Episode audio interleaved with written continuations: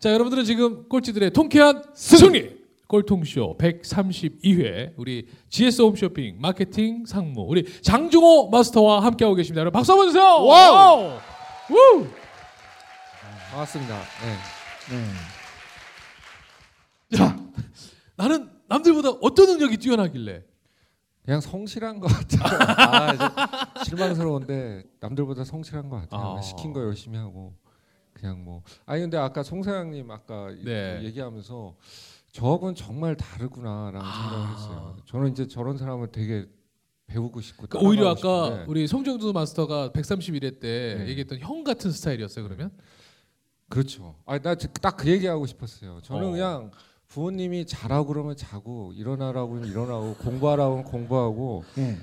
그래서 그냥 뭐 제 학교 다닐 때는 적성도 모르고 그냥 난 그냥 열심히 뭐 살면은 된다 뭐 이런 생각으로 계속 살아왔던 것 같아요. 어. 지금까지도 뭔가 저지른 적도 없는 것 같고 그냥 뭐 회사 다니다 뭐 출근하라면 출근하고 뭐 퇴근하라면 퇴근하고 뭐 월급 주면 뭐 좋아하고 뭐 월급 안 주면 싫어하고 뭐 그러니까 뭔가 저 자신을 아 나도 뭔가 꼭 이런 걸 해보고 싶다 뭐. 이런 꿈을 가져본 적이 없는 것 같아서 항상 그런 분들을 보면 아 나의 인생은 뭘까 그래도 뭐 나름대로 위안을 삼고 있는 거는 그래도 나는 뭐 남들이 안 하는 뭐 어릴 때 뭐 우연히 네. 첼로는 해서 오케스트라 같은 거는 해서 뭔가 하기도 뭐 하고. 하긴 하지만 그거는 어떤 면에선 지금은 이제 오케스트라는 그냥 업무 같아요 회사 업무 같아요 뭐 거의 한 20년 가까이 오케스트라 하니까 하니까 그냥 때 되면 6월 달 되면은 아또 이번 연주회하고. 한번 했구나 뭐 12월 달 되면 이번 연주 했구나 그러면 그냥 뭐 어. 뭐 그게 참 뭐 그런 부분이 있는데 근데 또 그것뿐만 아니라 또 책도 쓰시잖아요. 그러니까 그 책도 그냥 성실해서 쓰는 것 같아요. 그러니까 책을 어떻게 쓰냐면 그냥 잡지사에다가 그냥 한 달에 한 번씩 글을 쓰겠다라고 했어요. 네. 그래서 그냥 그 약속 지키려고 지금 계속 뭐 한 5년째 계속 그냥 한 달에 한 번씩 글 쓰는 거예요. 그러면 한 2년 지나면 모여서 책이 한 권씩 나와요. 오. 그러니까 저는 그런 면에 있어서 성실을 하나 그것 같아요. 저번 때도 제가 이제 책 쓰고 싶은 책은 사실 누구나 쓸 수 있어요. 누구나 스토리가 있고. 근데 사람들이 책을 안 쓰는 게 뭐냐면 기록해 놓지 않기 때문에 그러거든요. 그래서 제가 사람들한테 적자 생존, 적는 자만이 살아남는다. 적자 생존. 평상시부터 우리 기록합시다. 즉시 반드시 될 때까지 와우! 우! 아니 근데 저는 궁금한 게 그러면 그렇게 아까 막 경영 컨설팅이나 이런 거는 아무래도 좀 논리적 사고 아닙니까? 예. 근데 아까는 또 왜 디자인 띵킹 이게 그러면 좀 이게 시대가 변한다는 게 좀 느껴지죠. 그렇죠. 저는 딱 이렇게 요즘에 어디 가서 뭐 강의 같은 거 하고 그러면 경영이라든가 산업계에서 기원전과 기원후가 나뉘거든요. 예. 그러니까 어. 마치 뭐 성경 우리 역사가 기원전과 네. 기원으로 나누듯이 제가 딱 얘기하는 거는 애플의 아이폰이 나오기가 전과 후가 모든 산업이라든가 기업에 있어의 패러다임이 다 바뀌었어요. 예. 바뀌었어요. 그러니까 애플의 아이폰이 나와서 그야말로 그 전에는 모든 사람들이 PC라는 거를 접촉을 할 때는 자기 집에 가야 되고 책상에 앉아야 예, 되고 그렇죠. 뭔가를 해야 되는 어떤 산업 패러다임에 있어서 우리가 할 수 있는 여러 가지 경제 활동이라든가 여가 활동이라든가 생활하고 그야말로 뭐 노트북이 뭐 작긴 해서 뭐 노트북 들고는 다녔지만 정말 여기에 핸드폰, 핸드폰 안에 손에다가 이 핸드폰을 들고 다니는 그 패러다임 이후에 있어서의 모든 기업이라든가 경영 패러다임 여러분들의 삶이라든가 모든 거는 그야말로 그때 이후로 다 바뀌었다고 생각해요. 그러니까 지금은 살아남아 있는 회사는 이런 거에 그 잘 적응하는 회사가 있고 사람 못 남은 회사는 이미 다 죽었죠. 그러면 이 엉뚱한 질문인데 네. 우리 상무님이 살고 싶은 이상적인 삶은 어떤 거예요? 그러니까 이상적인 삶이요. 너무 철학적인 뭐 아니 그러니까 뭐 나는 이렇게 이렇게 살고 싶다 뭐 이런 게 있을 거 아니에요. 음. 난 직장 생활 이제 그만 때려치고 예, 예. 나는 뭐 매일 음악만 하면 살고 싶다. 아니면 나는 강아지랑 그냥 파묻혀 살고 싶다.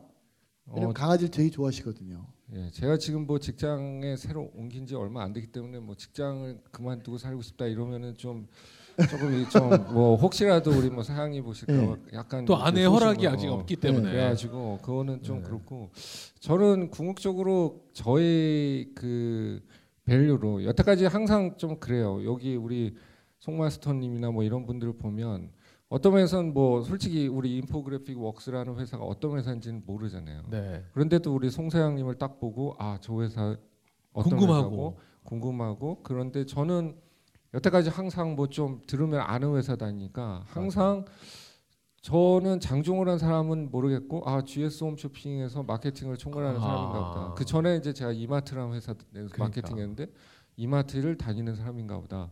그 전에 이제 딜로이트 컨설팅 뭐 어디 다니 그렇죠. 저는 그게 그 당시에는 상당히 좋아 보였거든요. 예. 젊을 때는 아뭐 뭐 알아주니까 뭐 사람들이 어유 뭐 어디 어, 다닌다고 그. 명함 딱 주면은 어. 근데 요즘에 나이 들면서는 아 그게 아닌 것 같아요. 나의 value와 예. 나의 내가 무엇을 사람들에게 줄 수 있고 그런 밸류를 줄 수 있는가. 그래서 결국에 저는 나중에 이상적인 모습은 장종호라는 브랜드로 뭔가를 하고 있고 그게 뭔가 큰 일이 됐건 작은 일이 됐건 어. 뭔가 나의 밸류를 가지고 살 수 있는 사람이 되었으면 좋겠다 그런 생각을 하고 있어요. 박수 한번 어. 주세요. 그래서 또 그런 거 관련해서 진짜 연구도 많이 하시고 노력도 많이 하시는데 최근에 제가 이제 만나 뵈니까 왜 밥값에 대한 얘기들 예, 되게 예. 많이 하시잖아요. 그래서 요즘에 고민을 좀 많이 했어요. 사실 네. 말이 쉽지 여기 계신 분들도 직장인들도 있으실 텐데 그게 참 쉽지 않죠. 우리 송 사장님처럼 그냥 바로 저지르는 성격이 아니면 그래서 저는 이제 준비를 여러 가지 뭐 생각을 하기도 하고 그러면서 아무튼 나의 value로 살아야 되겠다라고 생각하면서 향후에 제가 뭔가를 value를 줄까가 두 가지를 생각한 거인데 하나는 이제 아까 말한 디자인 쪽에 디자인. design thinking이라는 거가 너무 저는 매료가 돼서 네. 아까도 잠깐 뭐 얘기 좀 더 첨언을 네, 해주세요. 하자면 기원전과 기원으로 나뉘는 데 있어서 많은 기업에 있는 대부분의 임원이라든가 사장님이라든가 많은 경영층은 아까 좌뇌적인 논리적인 사고 방식으로. 논리적. 그렇죠. 그쪽으로 사람들이 다 오리엔트돼 있어요. 그러니까 보고서도 야 논리적으로 써와. 뭐뭐야 이게 뭐야? 세 장으로 정리해와. 뭐 집어던지고. 뭐 이게 뭐 막 이러는데. 근데 사실은 아이폰이 처음에 나왔을 때 100만 원이 넘었는데 전화기를 100만 원짜리를 이 20대가 100만 원 그 당시에 텔레비전이 100만 원도 안 맞아요, 되는 맞아요. 시절인데 그거를 들고 다닌다는 건 논리적으로 설명이 안 되는 거예요. 그것도 우리나라 사람도 뭐 그런데 중국이라든가 베트남에. 한 달 월급이 우리나라 돈으로 30만 원, 20만 원 되는 물건을 베트남에 있는 청년들이 그걸 사겠다고 줄을 쓴다는 거는 논리적인 기업에 있는 사람의 아. 판단으로는 이거 말도 안 되는 야, 거거든요. 야 20만 원짜리 개발해 뭐 이런 그쵸. 건데 아, 스티브 잡스는 야 차라리 200만 원으로 더 비싼 올려야 거 된다. 만들어. 어. 그런데 그게 다 그래서 그 사람들은 1년 동안 밥을 굶고 쫄쫄 굶으면서 애플 사겠다고. 근데 이제는 그런 사고 방식으로 바뀌려면 우뇌적인 사고 방식으로 디자인적인 관점, design thinking으로 해서 아. 디자인 관점으로 살아야 된다. 그래야 우리나라도 발전하고 우리나라처럼 자원이 오케이. 없고 다 머리로 먹고 살아야 되는 나라는 그래서 디자인 우리나라 전 국민이 디자이너가 될 때까지 맞아요. 뭐 해야 되겠다. 뭐 이런 생각을 하고 그게 하나가 있고 네, 또 하나는 이제 밥감론이라고 제가 그 아까 밥값. 말씀드린 잡지 그 사에 제가 5년째 연재를 하는데 이제 디, 마케팅에 대해서 책을 한 권 썼고 예. 그다음에 디자인에 대해서 한 권을 쓰니까 그다음에 뭔가 그런데 결국에는 기업이 발전하려면 직원들이 거기에 일하는 모든 분들이 밥값을 해야 되겠다. 어. 밥값. 밥값 못하는 직원들이 있으면은 그 회사는 발, 아무리. 뭐 뭘 할래도 발전할 수가 없잖아요. 그래서 제가 직장 생활을 한 18년을 하면서 과연 나는 밥값을 하고 있는가 뭐 이런 네. 생각을 많이 했어요. 근데 특히 이제 대기업 같은 경우는 그게 자기의 value가 바로 바로 눈에 안 나타나는데 저는 이제 한 컨설팅 회사 한 10년 다니고 그런 대기업에 한 뭐 한 10년 다니면서 컨설팅 회사는 명확해요. 너가 컨설팅 며칠 했어. 너 얼마 billing했어. 어.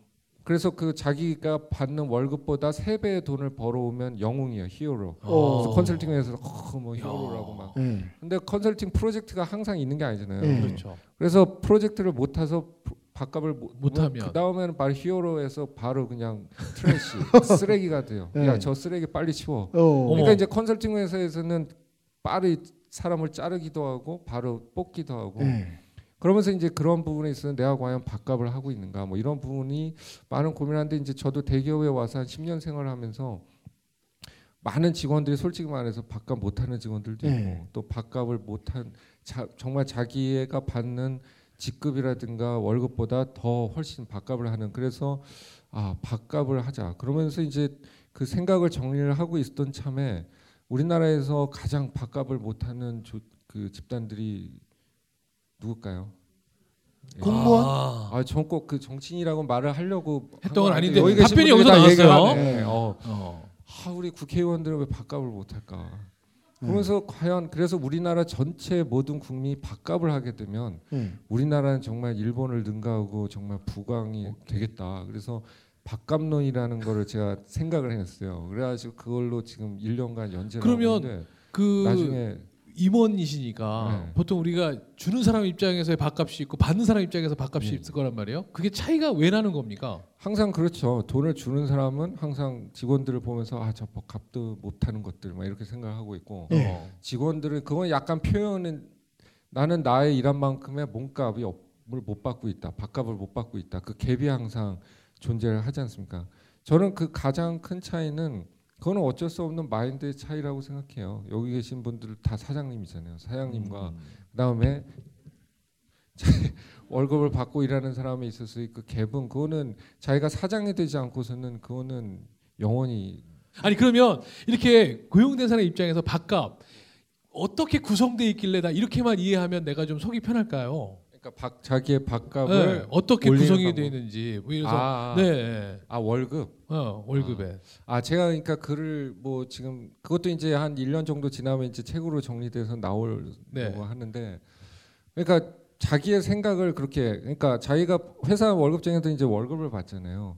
그러면 항상 사람들은 월급에 대해서 불만이 되게 많아요. 불만 많겠죠. 내가 지금 이 돈 받고 있어야 돼. 제가 글 쓴 거 중에 하나가 저도 그 글을 쓰면서 내가 어떻게 이런 생각을 했지 막 오. 되게 기발해 와나 오. 천재인가 봐 뭐 이런 생각 어, 스스로 자부심을 막 하나 더 느꼈어. 너무, 너무 기뻐가지고 쓰러지고 막. 어, 어. 아니 뭐 꼭 내 생각 아닌데 제가 한 번은 그런 적이 있었어요. 이제 제가 밑에 과장 하나를 아무튼 정말 마음에 안 드는 직원이 하나 있었어요. 네. 그래가지고 막 불러다가 뭐 완전 일 엉망을 해놓은 거야. 그래가지고 내가 막 연락했어요. 어. 뭐넌 생각이 있는 거냐 없는 거냐 오. 도대체 너의 머리가 궁금해. 저도 웬만해서는 그런 표현을 안, 안 쓰는 하는데 사람인데 정말 화가 나셨군요. 정말 화가 났거든요. 그래서 막 그렇게 한번 그 과장을 깼거든요. 네. 근데 이제 평소에 그런 사람이 아니니까 그리고 한 30분 40분 지나니까 괜히 마음이 괴로운 거예요. 네. 그래서 이제 다시 그 직원을 불렀죠. 그래서 뭐 야 너무 마음에 두지 마라. 어. 어, 뭐 그냥 잘하자고 한. 그러니까 그 친구가 나한테 씩 웃으면서 아 상무님 걱정하지 마세요. 이미 제 월급에는 상무님한테 욕 먹는 거가 포함되어 있어요. 딱 그러. 오. 어, 욕값이네요. 어. 네.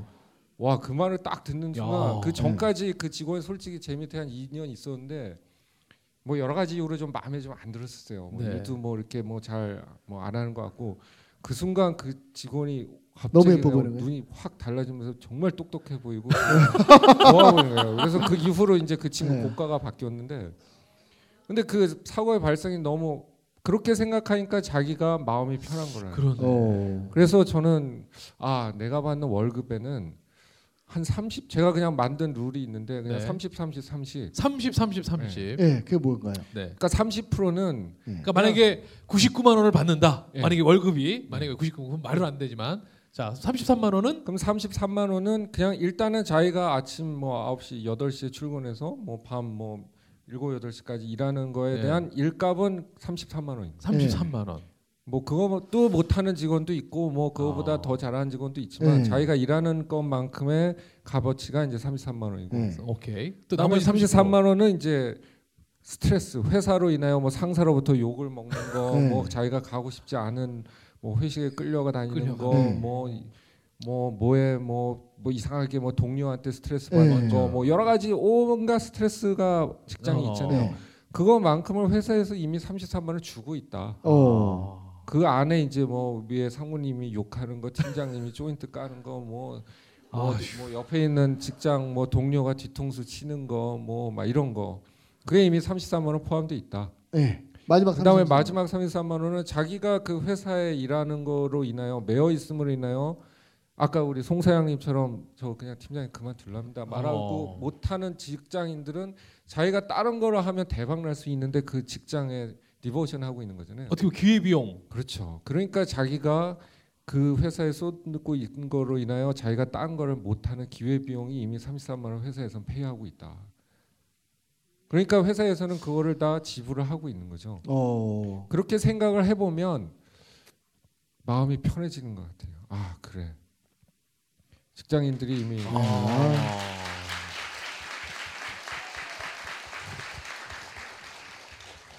근데 이제 자기의 기회 비용을 찾아야 되겠다. 그렇죠. 나는 이거를 버리겠다. 그러면 어. 우리 송사장님처럼 이제 가는 거고.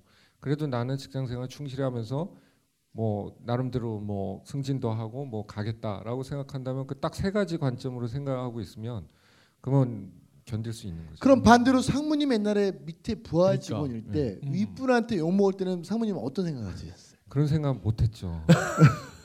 그 그냥- 왜 그럴까? 막 네. 도대체 어, 저저 사람 상처받고. 어. 내가 뭐 이거 이욕 이거 욕 먹으려고 대학 여기 공부해 와서 여기 왔나 막 이러고 막 괴로워하고 막 그랬었죠. 근데, 근데 그 사- 이후로 바뀌었어요. 어 그러면 우리 이제 장종 상무님이 사실은 뭐 아. 되게 평탄한 삶을 살다가 어려운 일도 겪어보시고 음. 이러면서 사실 많은 관계에 대해서 새로운 정의를 하시게 됐잖아요, 그렇죠? 어 상무님 생각하는 내가 관계란 어떤 거라 생각하세요? 이 특히 사람과의 관계. 네, 아 여기서 또 아주 또 철학적인 질문이 들어왔기 때문에 제가 또 시- 네. 답변하실 시간을 좀 벌어드리는 네. 겸 2부를 벌써 마쳐야 될 네. 시간이 돼서 여러분 시간 너무 빨리 가죠.